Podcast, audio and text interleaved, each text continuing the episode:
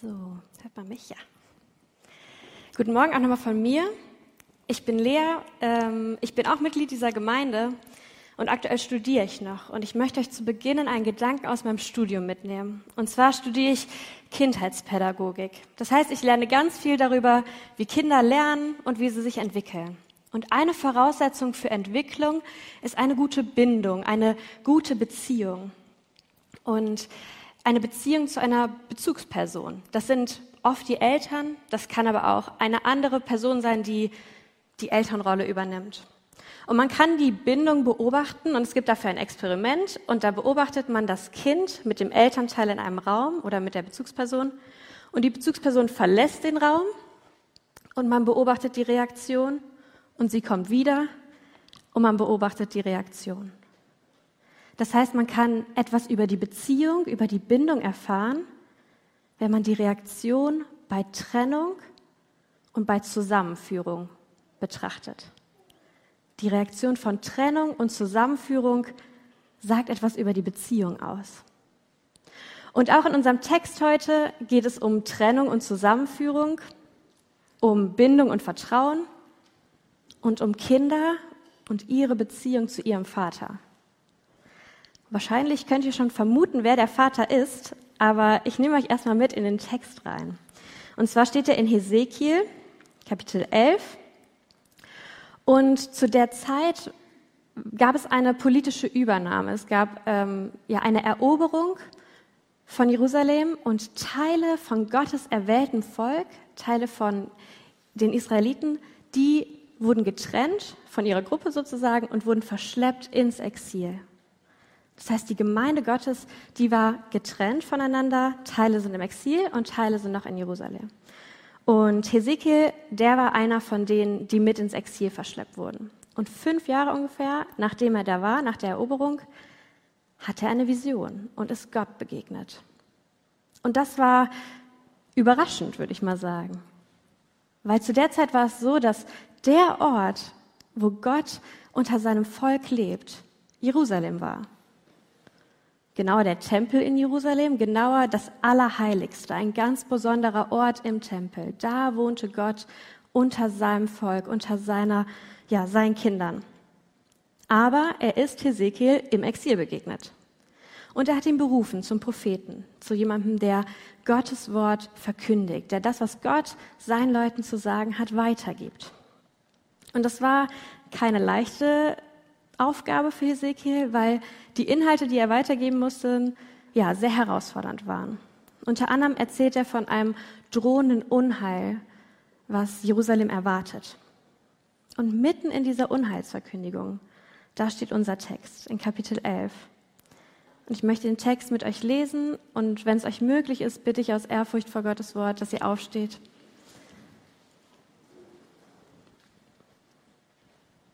Kapitel 11, Vers 14.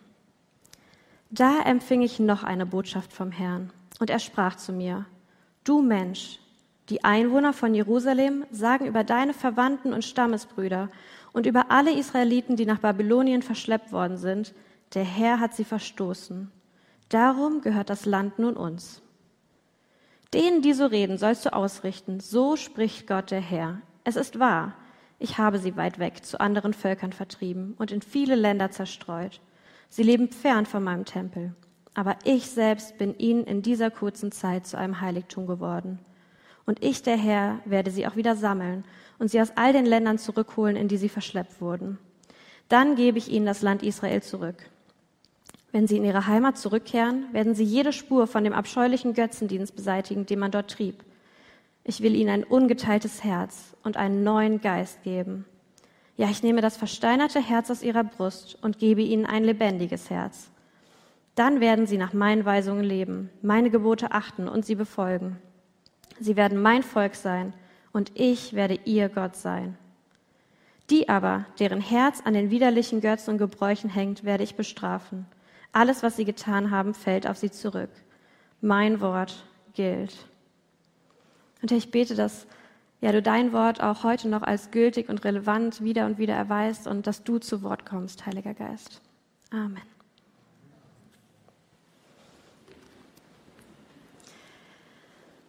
Der Text ist eine Ermutigung, ein Trost für die, die verschleppt wurden.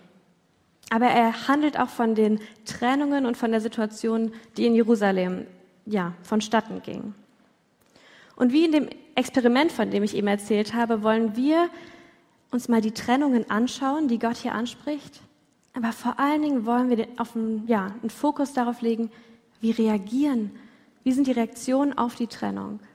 Wie reagieren die Menschen auf die Trennung und wie reagiert Gott eigentlich auf so eine Trennung? Und was sagt das über die Beziehung aus? Zuerst mal gibt es keine Trennung, sondern erstmal eine räumliche Entfernung. Das heißt, die einen sind hier und die anderen sind hier. Und das ist erstmal nur eine Entfernung. Wenn man sich nicht sieht, dann ist das noch keine Trennung, ist erstmal nur eine Entfernung. Aber wenn man sich nicht sieht, sich nicht erlebt, sich nicht begegnet, dann kann sich das wie eine Trennung anfühlen. Dann ist es eine empfundene Trennung. Das kennen wir vielleicht von Freundschaften, wo ja eine Freundin oder ein Freund wegzieht und man sich nicht mehr so regelmäßig sieht und sich dann anfühlt, als ob die Entfernung viel mehr ist, als ob es eine Trennung wäre. Aber vielleicht kennen wir das jetzt im letzten Jahr aus dem Gemeindekontext, dass wir uns nicht mehr so regelmäßig sehen und erleben und begegnen. Dass sich das ungewohnt anfühlt, vielleicht wie eine Distanz. Und vielleicht kennst du das auch aus deiner Beziehung zu Gott, dass es Zeiten gibt oder Zeiten gab, in denen du dich ganz, ganz weit weg von ihm gefühlt hast, in denen du so eine Entfernung wahrgenommen hast und in denen sich die Entfernung vielleicht manchmal sogar wie ein Bruch, wie eine Trennung angefühlt hat. Für die Israeliten war dieses Exil mehr als nur Kilometer zwischen ihnen und ihren Geschwistern. Sie haben ihre Geschwister nicht gesehen, aber vor allen Dingen haben sie Gottes Plan nicht mehr gesehen. Sie haben nicht mehr gesehen, was sie erwartet haben.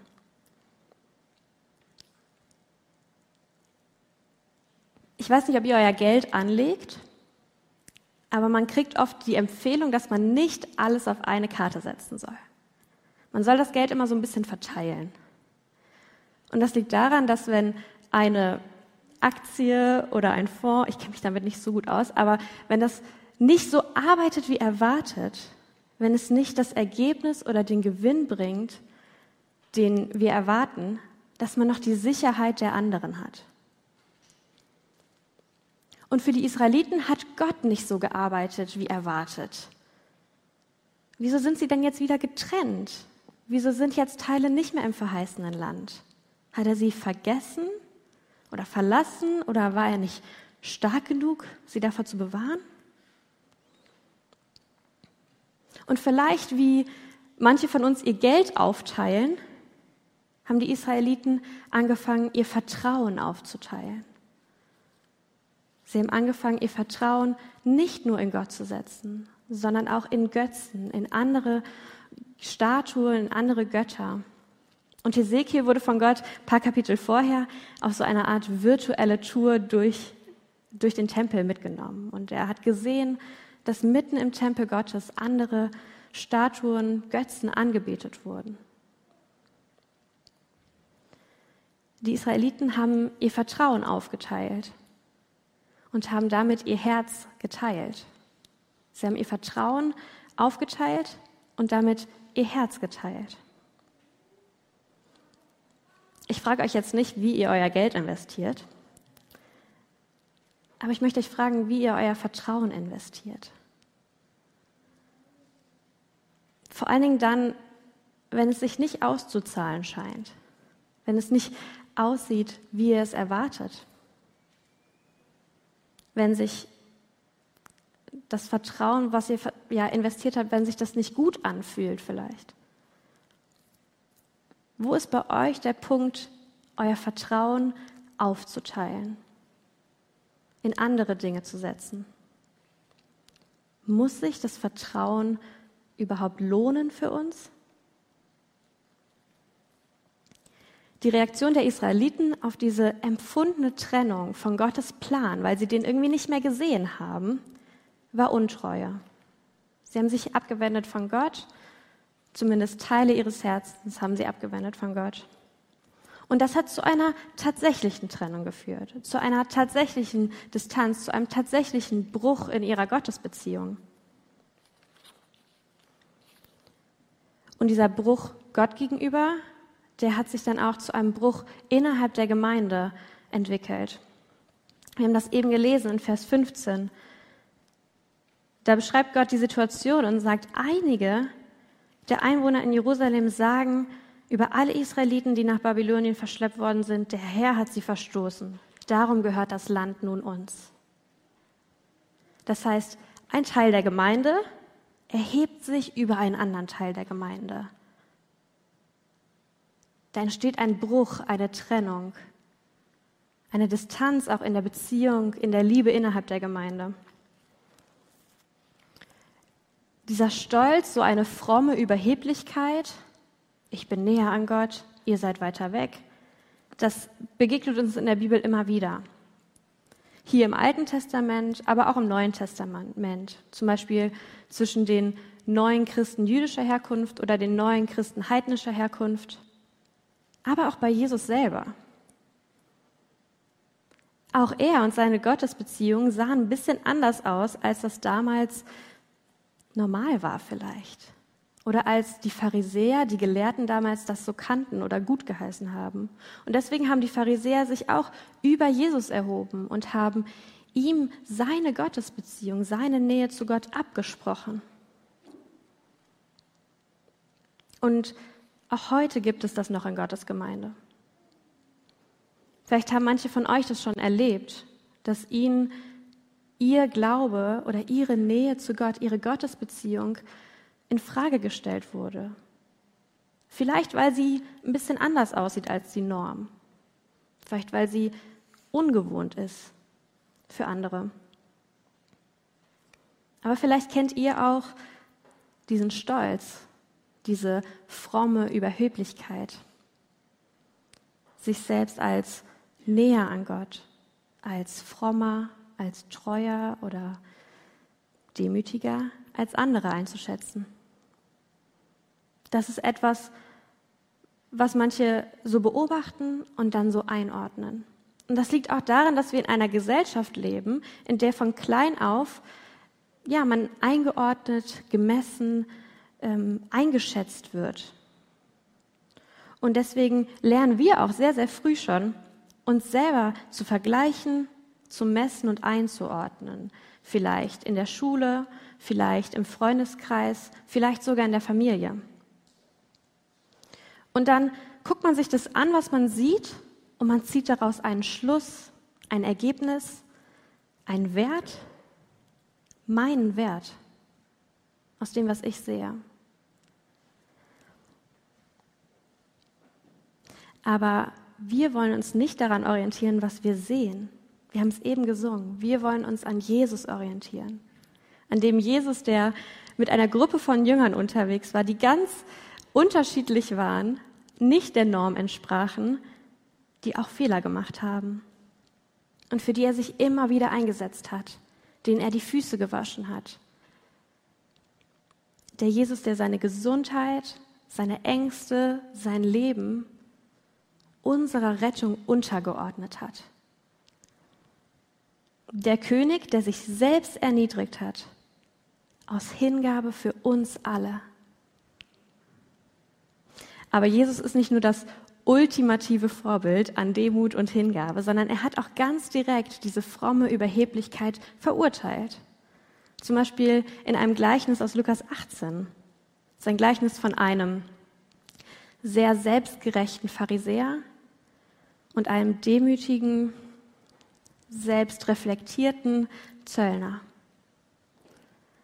Und Jesus sagt am Ende dieses Gleichnisses, wer sich selbst erhöht, wird erniedrigt werden. Aber wer sich selbst erniedrigt, wird erhöht werden. Und die Israeliten, die haben sich selbst erhöht. Sie haben sich nicht an dem orientiert, was Gott sagt, nicht an Gott orientiert, sondern an sich selber orientiert. Das nennt man Stolz. Und sie haben das Sichtbare, das Messbare betrachtet und daraus irgendwie ihre Nähe zu Gott berechnet. Das nennt man Gesetzlichkeit. Die Reaktion auf diese empfundene Trennung war Untreue, war Stolz, war Gesetzlichkeit. Es war eine tatsächliche Trennung zwischen ihnen und Gott und innerhalb der Gemeinde. Das war die Reaktion der Israeliten, vor allem der Israeliten in Jerusalem. Aber was ist jetzt Gottes Reaktion darauf? Wie reagiert Gott auf diese Trennung? In diesem Text teilt Gott diese Reaktion mit Hesekiel. Und er soll sie verkündigen, er soll das weitergeben. Zuerst teilt er seine eigene Perspektive. Vers 16 steht, es ist wahr, ich habe sie weit weg zu anderen Völkern vertrieben und in viele Länder zerstreut. Sie leben fern von meinem Tempel. Aber ich selbst bin ihnen in dieser kurzen Zeit zu einem Heiligtum geworden. Das, was man sieht, das ist wahr. Teile der Gemeinde sind woanders, sie sind fern vom Tempel. Aber Gottes Perspektive ist größer als nur das, was man mit den Augen sieht. Er teilt das mit. Er sagt, sie sind weit weg, aber ich habe sie nicht verlassen. Es ist eine Entfernung, aber keine Trennung. Meine Zusagen gelten. Und er bestätigt auch im Exil, auch weit weg vom Tempel, weit weg vom Mainstream, auch da ist er nah, ist er da und ist er für diese Zeit sogar ein Heiligtum, ein Zufluchtsort geworden. Und das ist ein Vorgeschmack auf unsere Realität. Das ist das, was Gott ermöglicht hat durch Jesus an Ostern, als der Vorhang im Allerheiligsten zerrissen ist. Gott lebt mitten unter uns. Und Gott ist nah, auch wenn es sich vielleicht nicht so anfühlt für dich gerade. Gott ist nah, auch wenn du dich fern von seinen Wegen fühlst, fern von seiner Gemeinde vielleicht, fern vom christlichen Mainstream. Er kann und er möchte dir nah sein. Keine Entfernung ist zu weit für ihn. Selbst im Exil, selbst im Feindesland war er da. Wie viel mehr jetzt? Aber Gottes Lösung ist nicht, Bleib nicht dabei stehen zu sagen, ich bin für die da und ich bin für die da. Gott akzeptiert diese Trennung in seiner Gemeinde nicht, weil er sich Gemeinde so nicht gedacht hat. Er hat sich Gemeinde nicht geteilt, nicht getrennt gedacht, sondern als eine Einheit. Nicht einheitlich, aber eins. Und deswegen teilt er durch Hesekiel nicht nur seine jetzige Perspektive, sondern seine Zukunftsperspektive, seinen Plan der Zusammenführung. Gottes Reaktion auf diese Trennung ist eine von ihm initiierte Zusammenführung und Heilung. Er wird aktiv, er macht den nächsten und den ersten Schritt. Er sagt, er hat sein Versprechen nicht vergessen. Und es gilt für alle, nicht nur die, die in Jerusalem sind. Seine Verheißung ist gültig, auch wenn man sie nicht sieht. Auch wenn der, der, alles nach Regen aussieht, wenn die Wolken tief hängen, die Sonne ist da, das Licht ist da. Und er möchte diesen Bruch heilen, er möchte eine Zusammenführung ermöglichen. Vers 17 steht, ich, der Herr, werde sie wieder sammeln und sie aus all den Ländern zurückholen, in die sie verschleppt wurden. Dann gebe ich ihnen das Land Israel zurück. Gott wird sie sammeln, er wird sie abholen, er wird sie nach Hause holen und er wird seine Verheißung wieder sichtbar machen. Er holt sie heim. Er sagt nicht, sieh zu, dass du nach Hause kommst. Er sagt, ich komme, ich, ich hol dich ab. Wenn ich in der Schulzeit abends irgendwie unterwegs war, dann hat mein Papa mir immer, bevor ich gegangen bin, gesagt, Lea, ruf mich an. Egal wo, egal wann, ich hol dich ab. Und ich habe das Angebot ganz oft als Angriff empfunden, als Angriff auf mein Alter, auf meine Reife, auf meine Fähigkeiten. Ich dachte, hallo, ich kann ja wohl alleine nach Hause kommen? Und irgendwann hat mein Herz verstanden, dieses Angebot ist kein Angriff. Dieses Angebot ist Ausdruck der Liebe und der Fürsorge meines Vaters. Und die Versicherung, diese Liebe, diese Fürsorge, die ist nicht zeitlich oder örtlich begrenzt. Ich hol dich ab. Egal wann, egal wo. Ruf mich einfach an. Und das ist das, was Gott hier sagt. Ich hole euch ab. Ich werde euch abholen. Vertraut mir, ich hole euch ab. Und vielleicht kennt ihr das, so wie ich meinem Papa gegenüber das erstmal als Angriff wahrgenommen habe.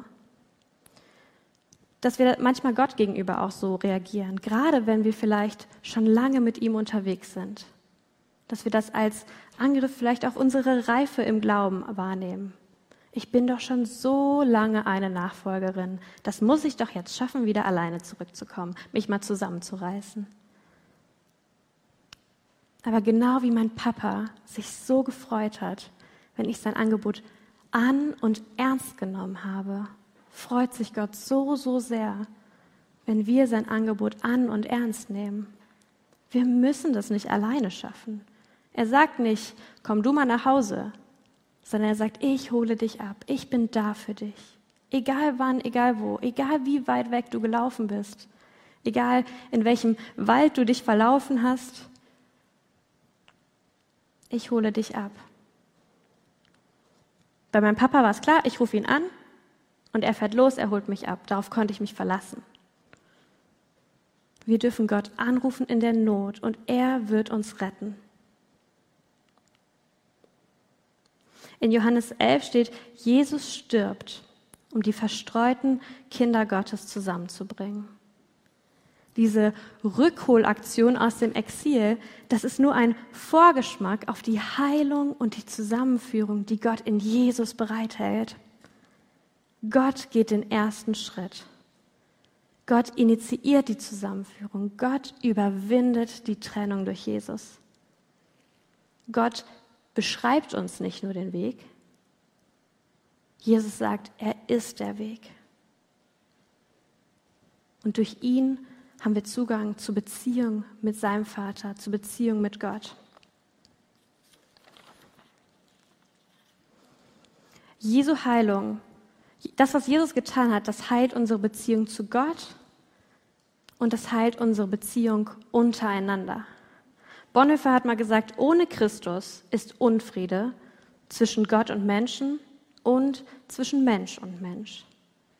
Das bedeutet, mit Jesus ist Frieden zwischen Gott und uns, aber ist auch Frieden untereinander möglich. Wir sind eins in Jesus. Wir sind Geschwister in Jesus. Aber Gott möchte nicht nur einen entstandenen Bruch wieder heilen, etwas, was passiert ist, wieder irgendwie zusammenkitten.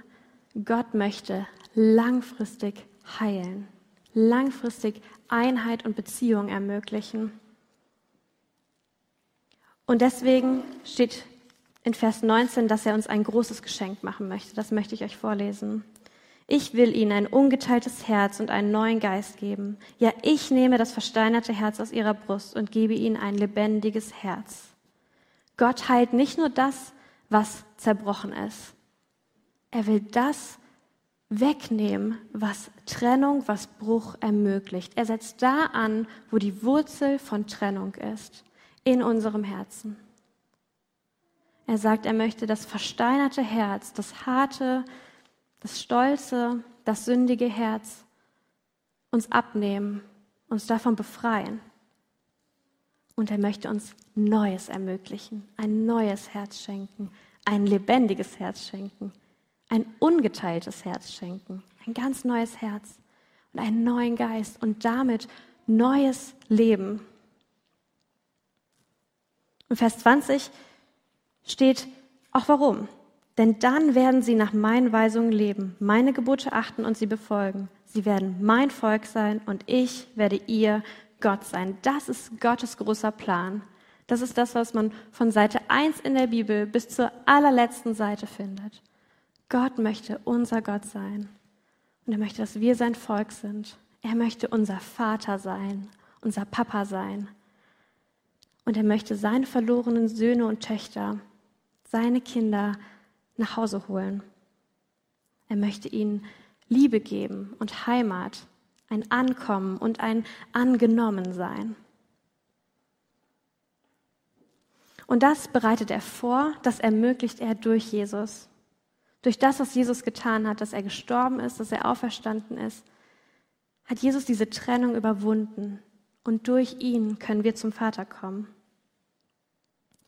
Wenn man in der Pädagogikbindung beobachten möchte, dann beobachtet man die Reaktion auf Trennung und die Reaktion auf Zusammenführung.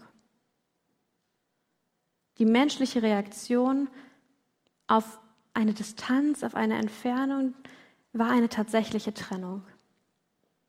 Und Gottes Reaktion auf diese Trennung war Heilung, war Zusammenführung, war Neustart. Was ist jetzt unsere Reaktion auf die Zusammenführung? Wenn unsere Bezugsperson, wenn unser Vater die Schritte auf uns zugeht, wie reagieren wir da? Welche Reaktion kann man bei dir, bei mir beobachten, wenn wir von diesem Angebot hören, wenn wir von dieser ja, Einladung hören, der Zusammenführung, wenn wir das erkennen? Der Text gibt uns zwei Möglichkeiten. Erstens, die Götzen, die Dinge, an die wir unser Herz gehangen haben, wegtun, Gottes Geschenke annehmen und uns von ihm zurückholen lassen. Zweitens, mit dem Herz weiter an den Götzen hängen, an anderen Dingen hängen. Gott lädt uns ein. Seine Arme stehen weit, weit, weit offen. Er möchte dich willkommen heißen. Er möchte dich einladen. Und alles ist bereit. Er hat durch Jesus alles bereit gemacht für diese Beziehung. Aber er drängt sich nicht auf. Er wartet diese Reaktion von uns ab. Gottes Geschenk an uns ist diese Einladung in die Beziehung zu ihm. Die Einladung zur Freiheit, die Einladung zur Rettung, zum Angekommensein bei ihm. Aber es ist unsere Entscheidung, ob wir das abnehmen, annehmen, ob wir dieses Geschenk annehmen, auspacken, uns darauf einlassen. Vielleicht schaust du dir doch mal die Predigt, die erste Predigt von diesen Sommerferienpredigten an. Da ging es um Gott nah zu sein ist mein Glück. Und Nils Kosiol hat ganz viele praktische Tipps gegeben, wie wir Gottes Nähe suchen können, wie wir uns auch auf die Nähe und Beziehung mit Gott einlassen können. Wir werden gleich Abendmahl feiern. Und im Abendmahl machen wir uns das bewusst, was Jesus durch seinen Tod und seine Auferstehung ermöglicht hat. Und vielleicht ist es deine Möglichkeit, diese Nähe zu suchen, dich auf diese Nähe einzulassen, Gottes Geschenk anzunehmen oder auch etwas abzugeben, an das du dein Herz gehangen hast. Und wir werden Lobpreis machen, wir werden Gott Gebete zusingen. Und vielleicht ist das eine Zeit für dich, wo du ihn anrufen kannst, wo du ihn einladen kannst. Du darfst kommen, so wie du bist. Und du darfst klagen über enttäuschte Erwartungen, über das, was du nicht siehst und was du nicht verstehst. Und du darfst ihn preisen für die Entfernung, die er überwunden hat, für dich. Vielleicht habt ihr schon gesehen, auf manchen Stühlen liegen so Kärtchen. Das sind zwei Verse aus Psalm 51 und das ist das Gebet, was ich zum Abschluss beten möchte. Und das Gebet, was ich euch in Form dieser Kärtchen, aber vielleicht auch in eurem Herzen mitgeben möchte in die nächste Woche.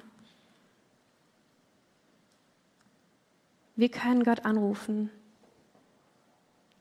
Und er ist so bereit, uns in seine Arme zu schließen und uns mit seiner Gegenwart und seiner Nähe und mit seiner Liebe zu beschenken. Ich möchte beten und ihr dürft sitzen bleiben und ihr dürft gerne mitbeten, wenn ihr möchtet. Erschaffe in mir ein reines Herz, o oh Gott. Erneuere mich und gib mir die Kraft, dir treu zu sein. Schenke mir wieder Freude über deine Rettung und mach mich bereit, dir zu gehorchen. Amen.